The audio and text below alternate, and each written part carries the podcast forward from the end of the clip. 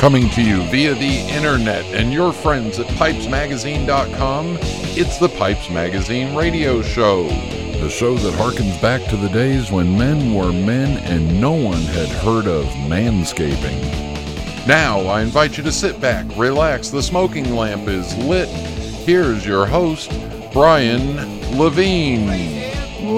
Welcome, welcome, welcome to the Pipes Magazine radio show. Yes, the sometimes irreverent, sometimes educational, but always entertaining weekly pipe smoking broadcast. And I'm your host, Brian Levine, coming to you from the recording studio built here at my home office just outside of Charlotte, North Carolina. And on this week's episode, in Pipe Parts, I have a tobacco review. And I'm going to warn you right now, I have a tobacco review of Captain Black Original. That's right, Captain Black Original. And don't, don't and don't hang up the show right now. Don't push stop. Don't fast forward. I want you to listen to this review because uh, it surprised me. And then my guest is uh, novice pipe smoker Warren Byle, who is also has a uh, a uh, pipe and uh, tobacco related project that he's been working on. So we get to hear from him and music mailbag and rant, all that coming up on this week's episode of the Pipes Magazine radio show. Uh, remember, you must be of legal smoking age wherever you are to listen to it. Please leave iTunes ratings and reviews. Those are absolutely wonderful. We love those. And we got to get all that out of the way.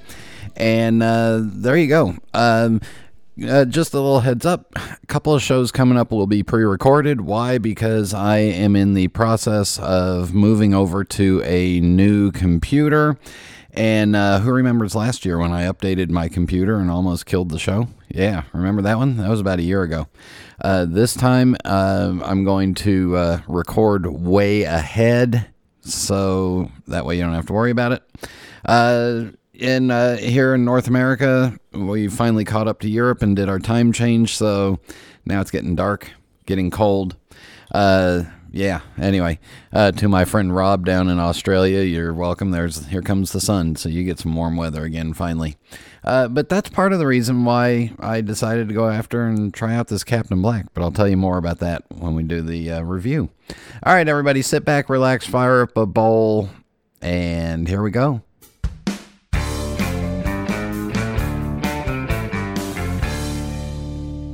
There's nothing quite like hunting at dawn or smoking my genuine Missouri Meerschaum corncob pipe, an American legend since 1869. It's the coolest, smoothest pipe I've ever owned. Check them out at corncobpipe.com.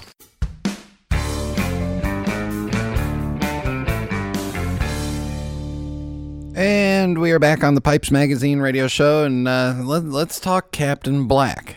Now, first of all, why did I do this? Um, I'm not known for smoking aromatics, but I did have a request from a friend to take a look at this and try it. And it's someone who is familiar with Captain Black, doesn't listen to the radio show, but was familiar with Captain Black for years. And I thought, all right, you know what? All right, for the for the uh, you know for uh, I'll throw myself on the sword for the sense of humanity here. Uh, and I decided to try it for two reasons. One, it is getting to be colder weather here, and smoking indoors, you know, for a lot of people means switching to aromatics to make it more pleasing to everyone around you, uh, especially those Latakia lovers that, you know, want to stink people out. Uh, but, uh, you know, an aromatic is nicer for indoors. It's nicer when it's around. Maybe you're sitting outside in a, you know, sitting outside by a fire pit with people that are non smokers. An aromatic is more pleasing to the people around you. And two, Captain Black moved from being made in the Lane Limited factory in Tucker, Georgia, to now being processed and packaged in uh, Denmark in the Scandinavian Tobacco Group's factory. And I thought, well, I wonder if they've done anything different to it. So I bought a pouch. I ordered it about uh, three weeks ago. In fact, I ordered it when I ordered my uh, Carolina Red Flake with Perique, so that'll give you the exact date. And it came in, and I was sitting there looking at it and thinking, well, all right. The last time I smoked this was probably uh, 15 to 20 years ago, so Uh, it was so long ago that Captain Black might have just been Lieutenant Black back then, but no, I mean Captain Black is a it's the number one tobacco sold in the world. All right, more Captain Black is sold in the world than anything else. Uh, and I had to smoke it when I was working for Peter Stokkebye so that I knew what we were up against with our other, you know, with our products and what matched up and this, that, and the other. Uh, I wanted to see what was different. And the minute I got the pouch, I said, okay, something feels different to me. Uh, I popped open the pouch and opened it up and noticed right away that its moisture content is dramatically lower than it used to be. Uh, Captain Black to me used to be fairly, you know, fairly wet and fairly full of toppings and goopings. Uh, Captain Black to me used to be kind of sticky when you would pick it up, and now it's not. Uh, I will say that the aroma in the pouch is not overwhelming. It's not very descriptive. The uh, look of it is very appealing. There's nice large pieces of tobacco. There's different colors in there. Um, on the downside, I did find after going through the, you know, digging around through the ounce and a half pouch, I found a couple of really substantial stems in it. Uh, so you know, not a, not a, uh, not a raging endorsement to have a two inch long stem that's you know going to poke your fingers. But at the same time, I was really surprised. Um, and I do have one, so I, so I started to smoke it. I have one briar pipe that I'm willing to put unknown aromatics in and give it a try. And it did fairly well in that. And I thought, well, maybe I got to, you know, maybe this pipe, the, the pipe wasn't perfectly clean, so maybe I need to try it in something else and I grabbed a brand new unsmoked Missouri Meerschaum corn cob because I do keep uh, corn cob pipes around, especially. Uh, you know, every, every I've said it in the past. Every time there, every time Missouri Meerschaum's at a pipe show, I try to get one of their reject bags, and so this was a pretty standard sized Missouri Meerschaum corn cob, and I packed it, and I was I'm thoroughly impressed. I I know I know. Uh, I hope nobody's driving and crashed their car uh, because I'm thoroughly impressed. There is a little bit of tobacco flavor that I can pick up. There's a little bit of a topping. It kind of reminded me in smoking it of a uh, vanilla coffee of some sort. You know, so maybe like a uh, you know like like a, a you know just uh, imagine a very light vanilla scented coffee. Uh, and it smoked well and it wasn't too wet and goopy did not plug up but it did really well in the missouri meerschaum corncob pipe. I'm pretty sure it might have done better in my other pipe if the other pipe was really clean and you know didn't have ghosting from other stuff in it and you know that pipe just kind of sits around in a corner somewhere. Uh, but anyway i was very impressed with it. So impressed that i decided to smoke a second bowl and that's uh, the second bowl was not as great, but it was still very good. So again, my uh, my suggestion is if you're if you're looking for something to smoke around people, uh, try Captain Black in just a straight, uh, you know, in a in a brand new unsmoked Missouri Meerschaum. Uh, give that a try. See what you think. Now, why do I think it changed? Aha, yeah, I think it changed. And I think it changed because it got moved to Europe and they have to adhere to the European standards. And I think they had to back down the moisture level and I think they had to back down the flavor level because in the European Union, you can't have any descriptive flavors. Uh, in fact, you can't have any descriptive flavors to the point where the pouch just says uh, delightfully aromatic. Yeah, rich black Cavendish and mellow tasting burleys, uh, delightfully aromatic. Uh, zesty, flavorful adventure in pipe smoking. That's it. That's all it says. It doesn't talk about any casings or flavorings on it, uh, and I, and it can't. So I think the, I think it's quite possible that somewhere down the road they had to reformulate it and move it And I will say that this will now be a really good tobacco for me to, uh, you know, keep it in a uh, keep it in a Ziploc bag and keep it as fresh as possible for as long as possible. But for times when I'm going to be around people that are, you know, less happy about smoke, try Captain Black. And this is Captain Black Original. All right, comments, questions, email me, Brian at pipesmagazine.com. Hope nobody got hurt when I revealed that I actually liked it. And in just a moment, my conversation with Warren Byle. This is Internet Radio. Have a look in your tobacco cellar. What do you see? Think of what you smoke, what you age, what you're drawn to in a blend that keeps you wanting more. That's your taste. And whether you know it or not, you've been leading that expedition since you first picked up a pipe, just by smoking what you like and liking what you smoke. But the funny thing about taste, it changes, and you need a wide selection to accommodate it. We at Smoking Pipes know this, and you know it too. So whether you're searching for a tried and true favorite or a singular boutique mixture, we're here to help you navigate the voyage of your evolving tastes. But you're still at the helm. Smoking Pipes, in faithful service of the hobby.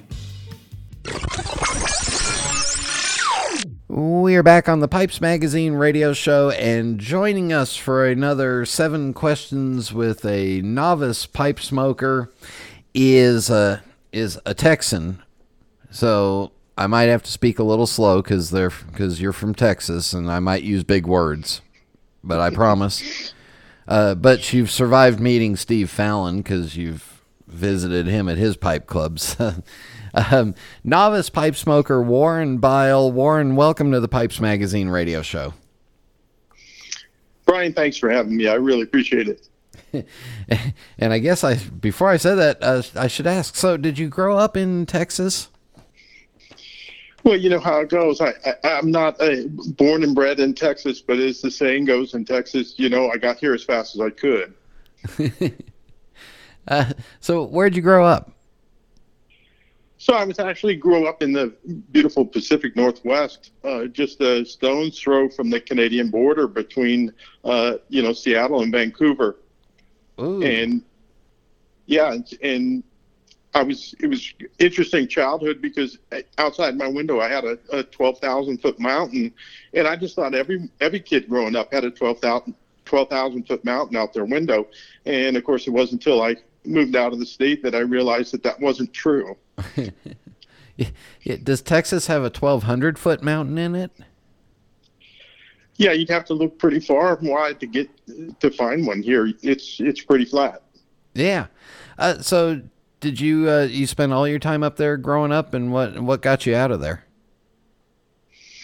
Well, you know, it was just um, getting married and and uh, you, you, know moving back to be closer to my uh, wife's family in the Midwest is really uh, where it went from there. Um, you know, I I did have a you know was planning on on uh, you know doing uh, a, a, career in sacred music was really what I was starting uh, to pursue. But you know, before my senior year in college, I I had an accident, dove into a swimming pool, uh, fractured the base of my skull in seven places, and my hearing disappeared uh, instantly. And and so that really changed the course of things. So I was uh, that's kind of was part of the the genesis to go and and uh, you know God taking you on a different path. So uh, I've been working in technology ever since, and that's what brought me to Texas here, what they call the Silicon Hills. So you went from wanting to do faith-based music to doing software. Yeah, you know, and, and it's an interesting thing because I mean, uh, I didn't real, realize this, but people have told me this that people who have, uh, you know, mu- musical abilities that translates pretty well into the technology field. You know, whether it's IT or or software development and what have you, and and so um, I, I didn't seem to have much of a, a challenge transitioning outside of, you know, just getting over the the challenge of, of, of not being able to hear and and uh, yeah, it was after a, thankfully my senior year of college I didn't have any more true music classes. So I was able to finish and graduate, and uh, then got my cochlear implant the uh, a month after I graduated, and and uh, that's really helped me to continue to communicate and be uh, successful in life, and and uh, it's it's been just a great journey since then. Yeah, so so apparently um, there was a there was a bigger plan for you, and you had to change courses. Absolutely. Yeah.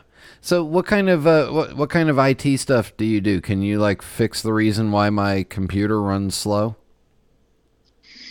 Well, I I've been through the whole the whole gamut of, of you know doing uh, IT work for corporations and and uh, the components of that to software development to the marketing side of it, which is kind of where where I'm at now. So uh, yeah, it's it's a big space.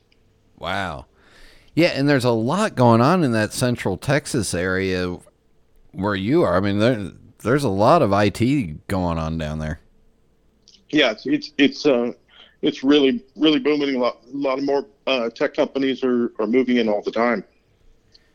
I, I know we, we pick on Texans for being a little slow and talking funny, but yeah, there's a lot of there, there's a lot of smartness going on there. And then you got over in Houston, you got uh, you, you got NASA with a few rocket scientists. So I'll, I'll stop picking on Texas. I promise. Maybe. That's right. I mean, you you've got all that. I mean, you you, you do have have Steve Fallon, and and he's he's a great guy. Uh, you know, um, but he's he's as true as they come as a as a Texan. But yeah, you've got the NASA guys in Houston. You got all the technology folks in, in Austin and and whatever you want to call for Dallas. All the banking, finance, money guys up there. Yeah.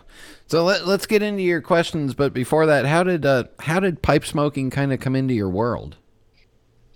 So that's a great question. I mean, for me, it's kind of was a, a, a interesting little journey where, you know, I, I thought like most 18 year olds, you know, you're like, oh, I'm going to grow a beard. And, you mm-hmm. know, after about two or three weeks, it just looks like your electric shaver's broken and is not doing its job. um, so, I, so I just never grew a beard until about four years ago. Uh, you know, I had a, two sets of vacation that were kind of close to each other, and I figured I'd just let it go, and it didn't look too bad, and and so started growing the beard out, and still have it today, and but I, I was looking for okay, what do I do with this beard, and you know, and I, I found a guy online who has a great channel on hair care, beard care, and what have you. A guy by the name of George Bruno. Yeah. And and and George had some stuff, some some good videos on pipe smoking. I went, you know, that's that's interesting, you know, and uh, really thoughtful in in you know the, the value and and uh, and so I thought one day I was just okay, I'm going to give this a try. Stopped in at the local uh, brick and mortar here in Austin, which is the uh, Pipe World, and mm-hmm.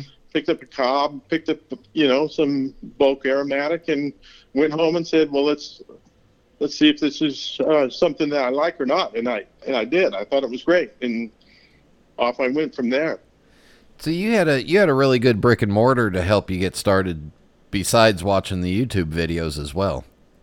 Yeah. Yeah. And and did you did you meet Big Kyle? I don't know if I not maybe not the first time, but later, yeah. Yeah. yeah. Yeah, one of my favorite one of my favorite customers because he would come into our booth and you knew you could see him from a mile away. So, all right, let let's get your questions going. Are you ready? So, question number one: You survived getting started smoking a pipe. What was your aha moment that got you past the trial period? Well, that's that's interesting because I I mean I I don't think I'm that different from a lot of other folks where you know I didn't get brought into this by you know family members that were pipe smokers or anything. So I was just trying this out of the blue, and you know the aromatics I tried weren't that bad, but it really wasn't until I till I went and, and got some some more quality English blends and tried them that I I really what captured me was the the the all the different nuanced flavors happening. I, I was like, wow, this is much more uh, surprising or interesting to me than than uh, maybe the aromatics were. So that was really the aha moment, getting getting a quality English blend, and, and it really grabbing me. And of course, you had the advantage of YouTube videos and the and and a good brick and mortar nearby to show you how to pack and light a pipe. So yeah, getting the right tobacco would have been the next step. Yeah, and, and, and that's true. I mean, uh, having the having those videos help with with a lot of the stuff up front with the the packing and and knowing what to expect. But yeah, they they can't they can't really give you the whole experience until you sit there and find that that tobacco that that really speaks to you initially. So we'll go on to question number two now. Uh, what tobaccos did you try based on a recommendation that you did not like?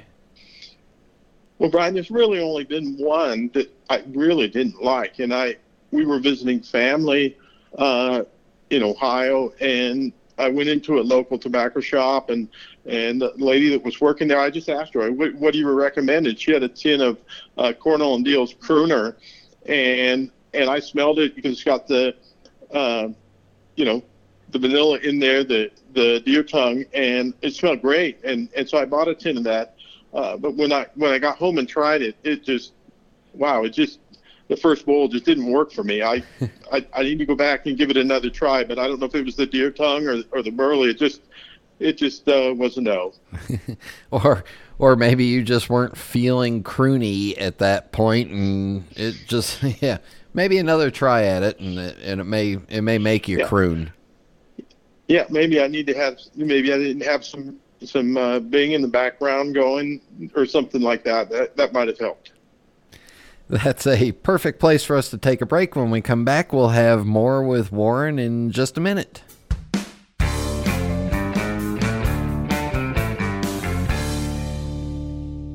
Being at the forefront of craft tobacco production for over 20 years, we've been involved in some rather interesting projects at Cornell and Diehl. From the Cellar series to the Small Batch project, we're extremely proud of how far we've come. So, moving forward, we wanted to take it back to basics, and that's what the Burley Flake series is all about. Burley is an underrated varietal, but there is a ton of nuance there. Using various condimental tobaccos to accentuate different aspects of the air cured leaf, each blend in this series is intended to showcase different individual subtleties inherent to Burley. It's a simple concept, one that I think really speaks to the essence of what we do at C&D as a crew of folks who just love tobacco. It's also really good. Cornell and Diehl's Burley Flakes series, wherever fine tobaccos are sold.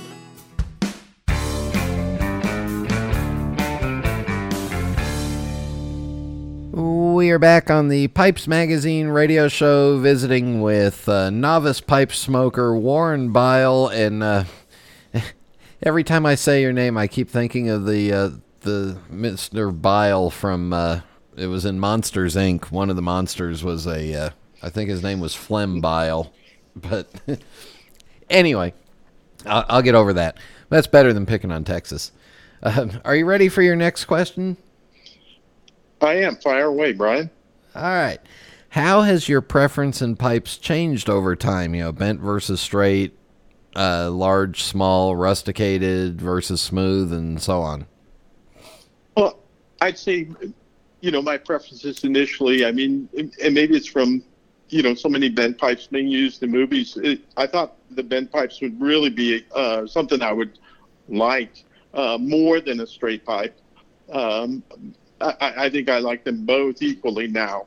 Um, the one thing that hasn't changed at all. I mean, growing up in the Pacific Northwest, and there's a lot of, you know, cedar and redwood and, and wood production there. I, I tend to appreciate the grain, uh, and so I'm I've always liked smooth pipes, and I, I, I probably always will. Just it's not that I don't like the the sandblast or the rusticated. They just they just don't speak to me like the smooth pipes do.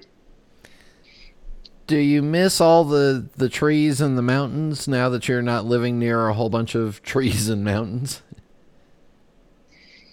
Yeah, and at least at least lets me you know uh, harken back to home a little bit. Yeah, yeah, and and you don't get quite as much rain where you are now either.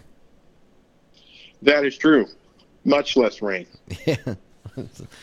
All right. So your next question is, uh, what was your holy grail pipe when you started smoking a pipe, and what is it now? Well, when I that's a great question. When I first got started, uh, you know, I, I obviously trying to understand all the information about pipe smoking. I got books, and one of the books I got was uh, Richard Hacker's book on Christmas pipes. So I started going after the Comoy's, Comoy's Christmas pipes, and um, at the time I thought the initial one, which was uh, produced in lower numbers than the rest of them, uh, the 1976 Christmas pipe would be the hard one to get. And uh, you know, it took me a little while, but I ha- I have the first the first ten of those, and and uh, yeah, I may be crazy like some pipe smokers. I I smoked them uh, on rotation on Christmas Day based on the year. So this Christmas it'll be uh, the 1981 Oh, uh, wow. Christmas pipe, and then and it won't get smoked for another decade.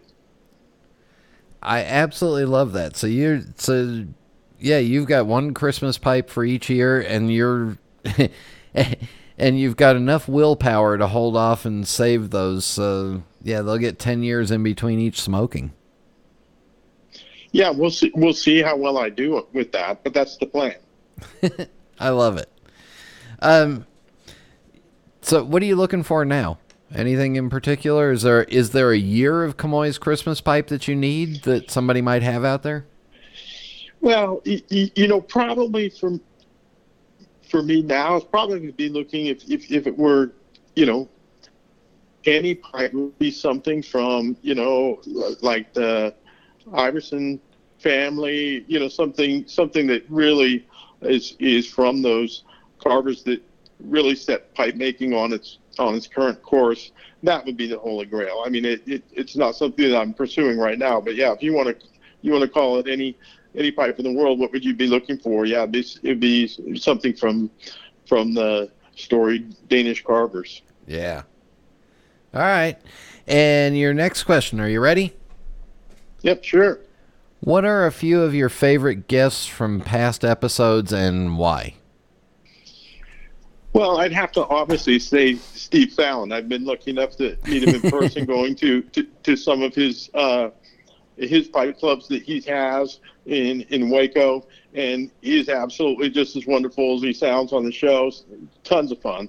Um, and uh, besides Steve, probably Fred Hanna as well. I I I kind of you know have the same thoughts as Fred and how he approaches pipe smoking, wanting it, to be a uh, you know really wonderful uh, event, if you will. And uh, so I, I, I really appreciate what he shared on your show as well. Boy, you're buttering up Steve really good. Steve, I hope you're listening. Uh, his his 10 gallon hat's getting up to 20 gallons if you keep it up too much. um, but your next question is What is your favorite thing to do while smoking a pipe? Well, for me, it's just sitting on the on the back porch and just you know watching the sunset and really not doing anything besides contemplation. It's all about uh, you know relaxing and and and that's part of part of my uh, you know pursuit of pipe smoking was you know I, I, had a I had a run in and and uh, with- with a health, health challenge and the doctor says Warren there's really only four things you can control in life what you eat uh, how much exercise you get how much sleep you get and your stress. And he says the last thing is the one you should focus on the most.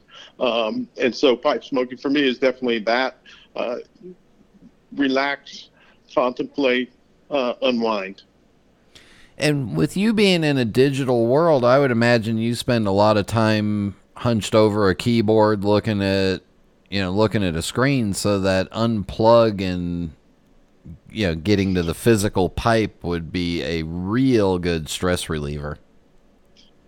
Absolutely, you know, and and you know, as as my eyes are already telling me, you know, uh, staring at at uh, computer screens for 25 plus years is has not been good for me. So you know, sitting there and and disconnecting from that is is is really you know uh, a big part of my pipe smoking experience. And would it I, I guess it would really detract from your pipe smoking experience if you had some sort of media going or even a book because that would that would make you focus your eyes again on something small. Yeah, and and you know, and and I know some people they they love uh, reading a book, and and you know we've when our local pipe club was doing some of the virtual clubs and and and with Zoom, that's that was fine. That's great, you know. But yeah, I, I pretty much just want to relax and and just let my mind wander where where it needs to go. Yeah. All right, your seventh question is you get to ask me a question. Anything you want to know. Well, Brian, I've got I got a question that was kind of gnawing on me a little bit because I know mm-hmm. you've, you've you've taken a big vacation over to the Mediterranean and you've got some history with working in the travel industry, and so so my question is like this: uh, if if you were to, this is what kind of popped in my mind with some of the shows you were sharing with what what your trip was like. If you were to lead a pipe smoking world tour what would that itinerary look like? Where where would those stops be, and and you know, and where what would that look like? Wow. So if we were going to do it, and and if in the in the the trip you're thinking of, that would be focused on pipe smoking and and pipe related stuff, right? Not just not just a bunch of happy pipe smokers going somewhere, correct? Right, right. Yeah, going going to see uh, the seven wonders of pipe smoking or whatever, however you want to view it. Well, I think if I was going to do that, I think we would. Uh, I I think we would probably start off in Louisiana for a. Uh, first of all, New Orleans is nice and centrally located in the United States. So we'd start there and we'd go up to the St. James Parish and see the Perique. I would try to time it so that we're there when the uh, when they're starting to press the barrels, so that we get to see the leaf, and maybe have a crawfish uh, have a crawfish boil or two. Um, from there, we would have to go to North Carolina. We'd have to go, we'd have to come back by my house and uh, go visit the fields where the where the Virginia leaf is still being grown. Because I think the uh, the important thing is to understand that in the pipe world, uh, the tobacco came first, and so let you know. Let's see a couple of places where tobacco is still being grown, and and they're not too hard to get to. Um, then from from there, I think we would all go to uh, a place that's on my bucket list is Saint Claude, France, which is the birthplace of the briar pipe, um, and the Chacom factory, or which is the which is the Chapuis Comoy factory, uh, where your Comoy pipes are made. Um, and that would give us a that would give us both the history of the briar pipe, and we'd get to see a pipe factory. Um, the the thing that you know, the bubble that I'm going to burst for everybody is that you know I've been in several pipe factories, and a lot of them look the same on the inside. So once you've seen one, you've kind of seen them all. So from from Comoy's, you know, from Saint Claude, um, then we could go down to uh, northern Italy and maybe hang out with Mimmo and go out and harvest some briar together. Uh, you know, and get all hot and sweaty. Something I've never done is harvest or cut and process briar, so that would be fun for me. Uh, and while we're there, Castello's nearby, and there's a couple other pipe factories that are easy to get to, so we could see an Italian pipe factory just to get a different perspective. Uh, we could drink espressos, which I really like all the the espresso in Italy is just great. Um, I think it would be interesting at some point, possibly, to go to London. And if you go to London, all you're seeing is all the things that used to be. So that may or may not be on the uh, on the hit list of stuff. But in reality, I would end the uh, I would end the tour in Copenhagen and we would convince Tom Eltang to let us into his shop. Um, and we'd have to go when the weather is nice because his shop's not all that big. But if there's a bunch of us, some of us would be hanging outside. Uh, but then we could hang out and visit with a artisan pipe maker. Uh, so you'd see where the tobacco is from, where the pipe was, where the factory pipes are from, and go to Copenhagen where you can see an artisan pipe maker who is, you know, who's got a shop that you can go and visit. Uh, we could go to the Danish pipe shop. And I know I'm going to insult the Meerschaum pipe guys by not including Turkey into this trip, but you know, the predominance of tobaccos are uh, uh, the predominance of pipes are briar, and you need to see where the briar's from, and you need to see where the tobacco's from. And as long as we're in Denmark, I'm pretty sure I could swing us a tour of the Mac Baren factory, which is just a two hour train ride, really, from Copenhagen. Uh, and then we would all end up in Tivoli Gardens because Tivoli is absolutely beautiful, and Tivoli was one of uh, Walt Disney's inspirations for what Disneyland should look like. So why not end it there? So how does that sound? Where do I sign up? Sounds great. Let's go. now the price is um, outrageously expensive because of all those weird flights and transportation and everything. Uh, but if anybody wants help and advice on doing that, you know, holler at me. I can put you in I can put you in contact with people. Uh, problem with St. Claude is it's nowhere near a real airport, so you got to drive or take a train and so on and so on. But yeah, that would be a fun trip. Um, there'd be a lot of outdoor smoking, so we'd have to do it when the weather is, you know, relatively nice in Europe. Because I've been in Denmark in February and it's just cold and nasty and bitter. Um, but yeah, uh, I got one question for you. All right, that's not on the list. Uh, tell us about turbotin.com and how is it doing? So that's a great question. I appreciate that. Um, you know, we that got started shortly after I got into pipe making or, or uh, pipe smoking because uh, I was frustrated trying to go. I'm reading online, you know, like you said, there's all kinds of information out there, trying to find these blends that people are recommending, and I go from one online retailer to another, and one has half of what I want, the other has the other half, and and taking long time to get it all sorted out. I'm like, man, somebody has to have something dedicated to pipe smoking for for finding and tracking what's available from a tobacco perspective, and um, I reached out to Steve Fallon some of the other guys uh, in the community, and everyone came back with, oh, I don't, I really don't think we have something like that. And so it was just an idea. But my my nephew, who was a physics major at the time, computer science minor, and he was at our, our house, and and I was just telling him about my idea. Literally about a, a day and a half later, he go he goes, hey, Uncle Warren, come over here and look at this, and he has a prototype.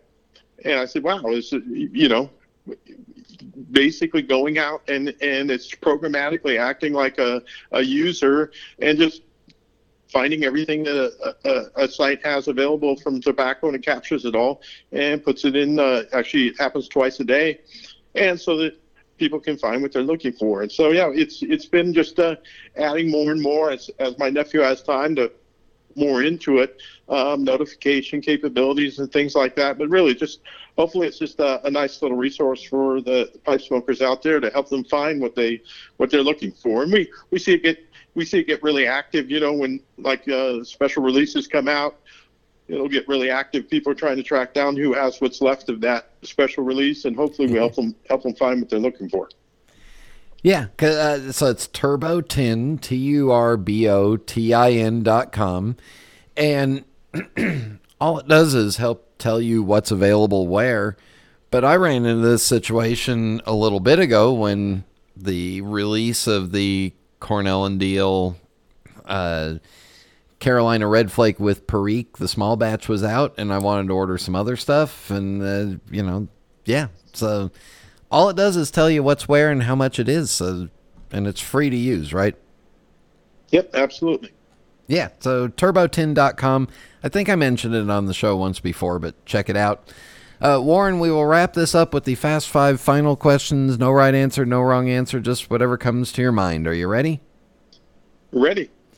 What is your favorite pipe? My favorite pipe has to be the first pipe that was ever gifted to me, and it was my nephew who did the work on turbotin.com. Uh, he actually was raised in Turkey, and so he called up some meerschaum carvers over there and had them give him a little video tour of their shop, and he picked out a meerschaum that he wanted to give me for my birthday and had it shipped over here, and and uh, it's uh, it, it's uh, it's just a priceless gift. Ah. And what is your favorite tobacco? I, I prob you know I like all kinds of tobaccos, but probably the one that has really gripped me the most is is McClelland's Wilderness. That was that was one blend that really just wow, really really uh, just really impressed me with with all the nuance and and so I try to get as much as I can from from Steve, even though he doesn't have a a, a special uh, you know Texas discount or anything for the locals. Uh, I try to get it when I can.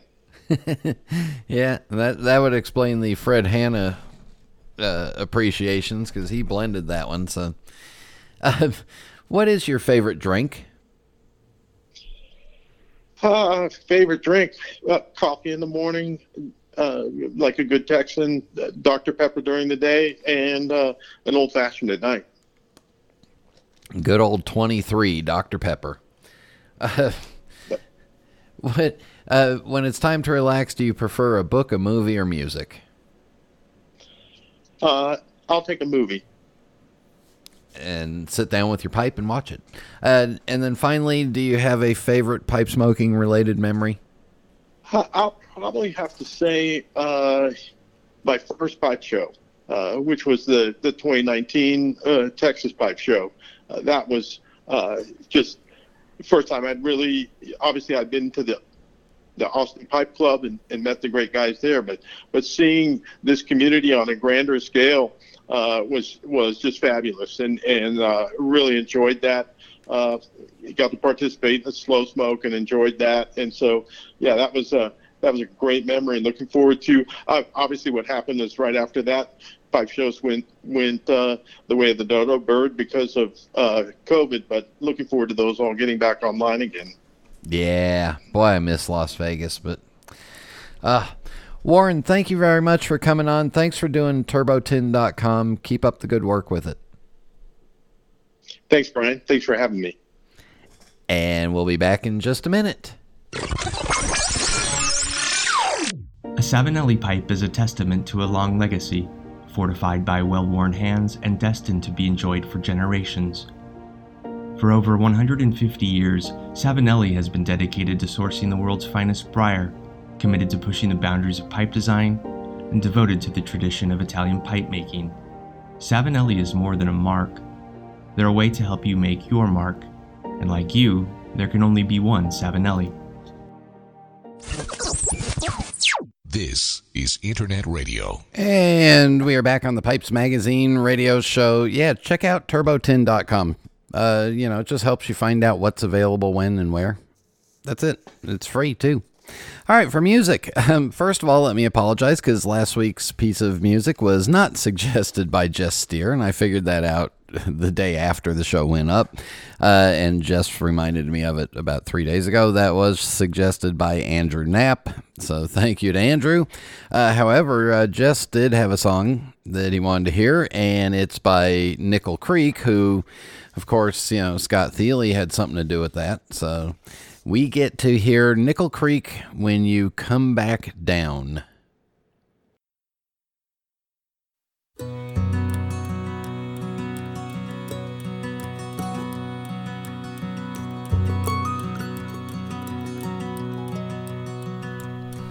Gotta leave me now. You got to go alone.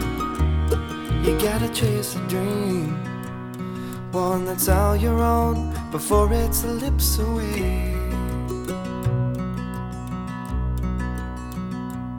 When you're flying high, take my heart along. I'll be the harmony to every lonely song that you learn to play. When you're soaring through the air,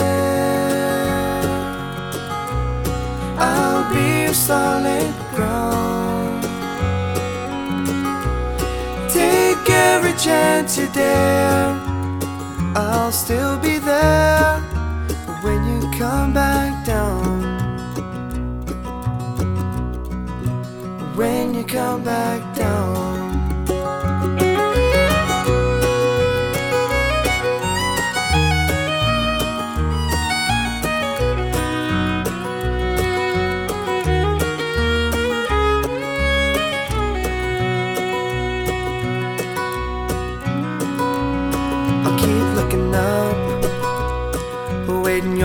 My greatest fear will be that you will crash and burn, and I won't feel your fire. I'll be the other hand that always holds the line, connecting in between your sweetheart and mine. I'm strung out on that I'll be on the other end to hear you when you call. Angel, you were born to fly, and if you get too high, I'll catch you when you fall. Catch you when you fall.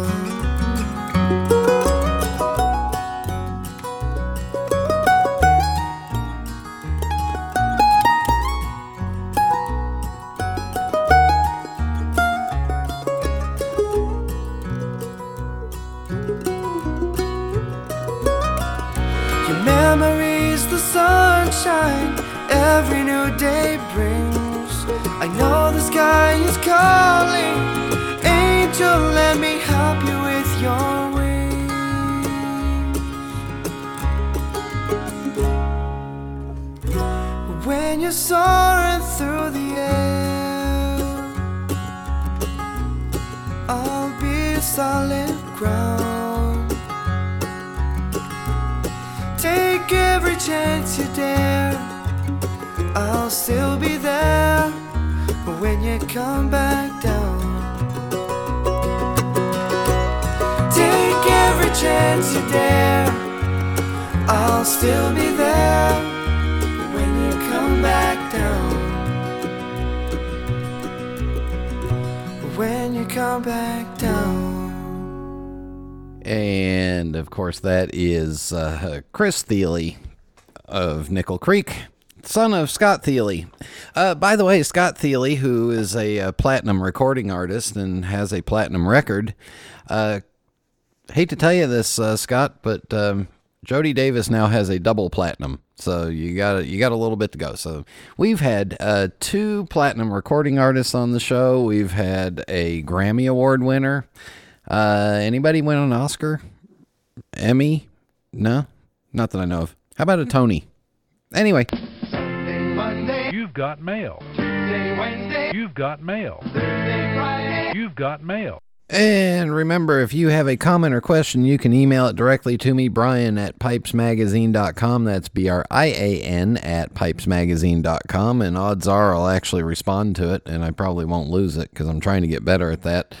Uh, but anyway, uh, or you can go onto the Pipes Magazine radio show page on pipesmagazine.com. Log in, it's free to do all that, and you can post a comment right there on the page. Uh, got this message from Eric Weaver. Absolutely loved the last episode with Rich Esserman. So good to hear the conversations between two guys with such a long experience in the hobby. Keep it coming. Yeah, I, you know, uh, again, my, uh, you know, the Saturday Zoom group that uh, Rich is part of, I'm one of the young guys, and I like just sitting back and listening in. Uh, and let's see what else we got here uh, regarding last week's show with Rich. We have uh, Dino. So Dino says an absolutely wonderful conversation with Rich. You guys made some great points that can get both newer and seasoned collectors thinking about things to consider when buying a pipe. I like the idea of you two doing more conversations on pipe smoking topics. It's like sitting in the smoking area of a pipe show, listening into a discussion between two well established collectors and picking up tips and strategies to make collecting more successful. I also enjoyed your music selection. Your closing rant was spot on. It is vitally important to support those musicians who work whose work you enjoy. Thanks for a very entertaining show, Dino. Yeah, and you know Dino's been smoking a pipe since uh, Captain Black was probably Corporal Black, but that goes way back. Uh, Casey Ghost writes, I greatly enjoyed the show with Rich Esserman. I think people got a great look at what you guys look for in a pipe, and they weren't necessarily the same thing. You spent a lot of time discussing Briar density, which I thought kind of silly since density equals weight, and that leads to a heft factor. You placed a lot of emphasis on weight of the pipe while Esserman was kind of blase about it. Yeah, well, uh, that's to be expected as Rich smokes a much larger pipe than you do. Personally, I look at a pipe, and if it isn't appealing to my eye, it's out. Then I kind of check the physical dimensions of the pipe to be sure it is suitable for me. I like to be sure the bowl is round and of proper dimensions by sticking my thumb in it, and it has to pass a pipe cleaner. Then I hold the pipe. Does it have a natural feel when I hold it, or is it a little awkward? Then I ask the person selling the pipe if I can put the pipe in my mouth. If he says no, I move on. If yes, I put the thing in my mouth gently to see how the pipe fits there. If it feels good, we move on into negotiations. I don't play hardball with the guys here. I usually say okay or just move on. Occasionally, I will say another number. Uh, music wasn't bad. Not sure about the rant, though. A lot of musicians are leading big lifestyles. It's a little hard to believe they aren't getting paid. Yeah, some of those, uh, I don't know, some of those, uh, you know, YouTube and Instagram musicians, I, I don't get it. But anyway, uh, let's see. Uh, Umber Piper writes, Thought you might want to point your listeners to this well made YouTube video. The couple taking the tour are very kind and thrilled to be taking the tour. They interact with a couple of the floor employees with great respect. The husband spends just the right amount of time of focusing on machinery and the process while his wife asks many intelligent questions. And what he's talking about is the flat cap pipers uh, report or videos or YouTube uh, YouTube thingies from the uh, Sutliff Factory Tour and from the Pipe Show, and he is absolutely right. Uh, they did a great job. So if you're looking for a really good uh, review of the show and a visit to the Sutliff Factory, go on to YouTube and search for Flat Cap Piper, three words, and yeah, again, they did a great job. Yeah, it was kind of fun for me to watch his videos of the old factory where I used to run around the back, and they'd make sure I didn't try to put too much stuff in my pockets either. Uh, but again, and Flat Cap Piper's got a great YouTube channel, so check him out.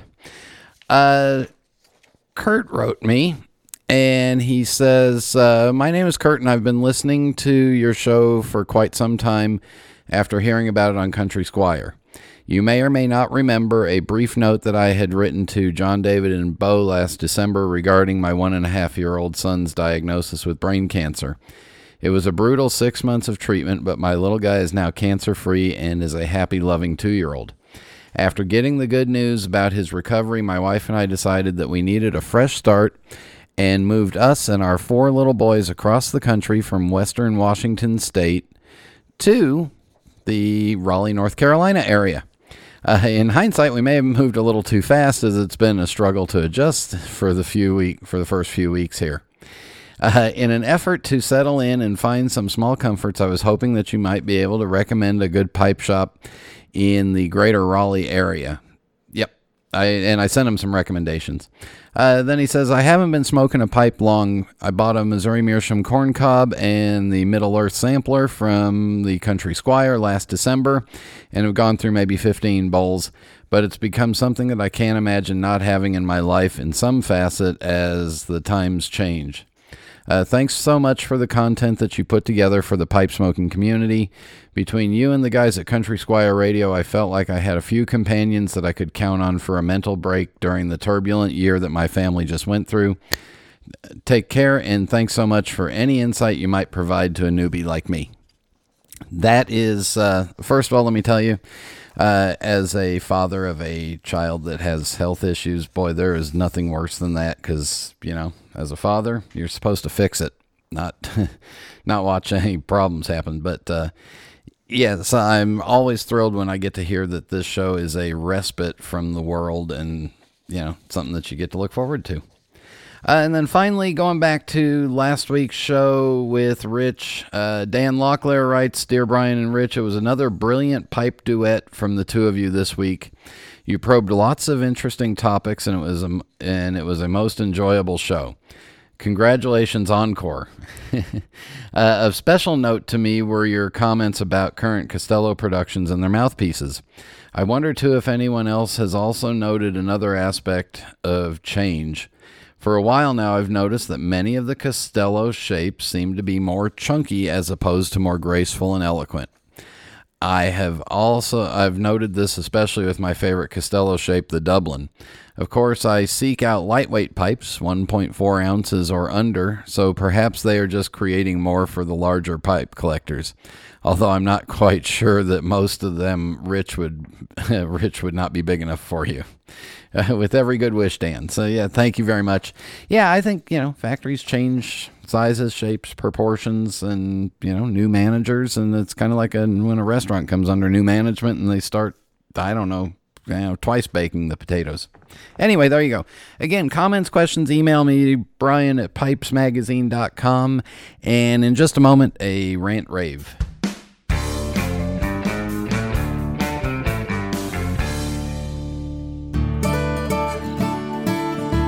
This is Phil Morgan, General Manager of Missouri Meerschaum Corncob Pipes in Washington, Missouri. Our mission since 1869 has been to produce great smoking pipes that anyone can afford. We guarantee our pipes won't be your most expensive, but they just might be the ones you smoke the most. At Missouri Meerschaum Company, we don't just sell our corncob pipes, we grow them, make them, and smoke them. Missouri Meerschaum, Washington, Missouri, since 1869.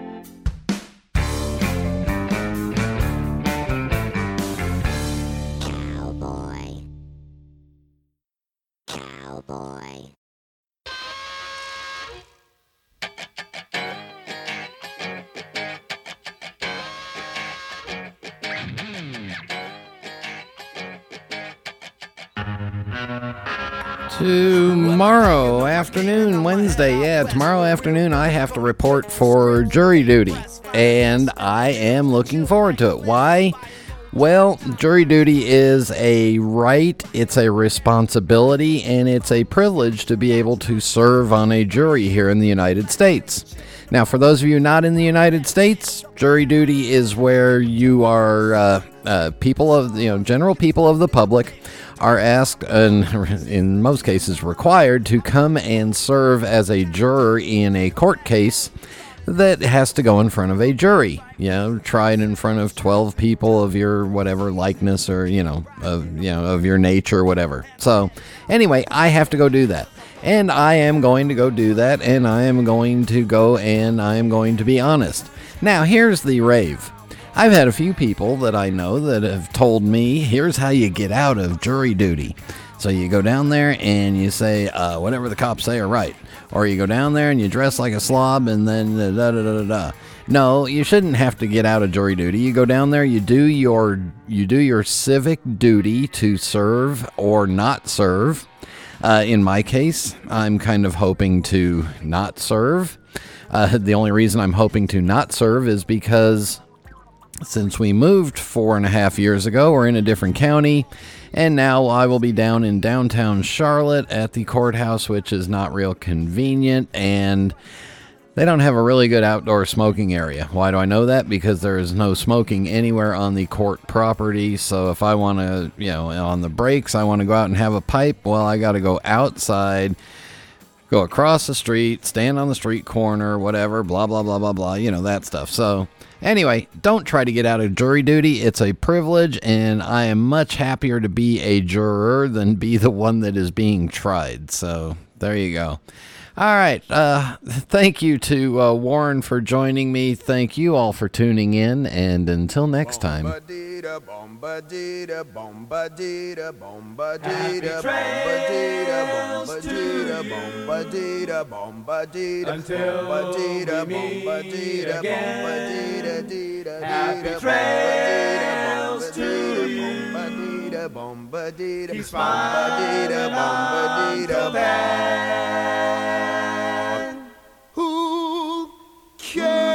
about the clouds when we're together? Just sing a song and think about sunny weather.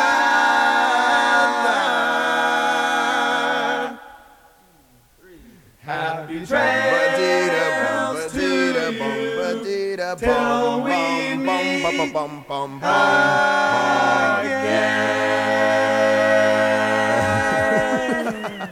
Everything that guy just says bullshit. Thank you.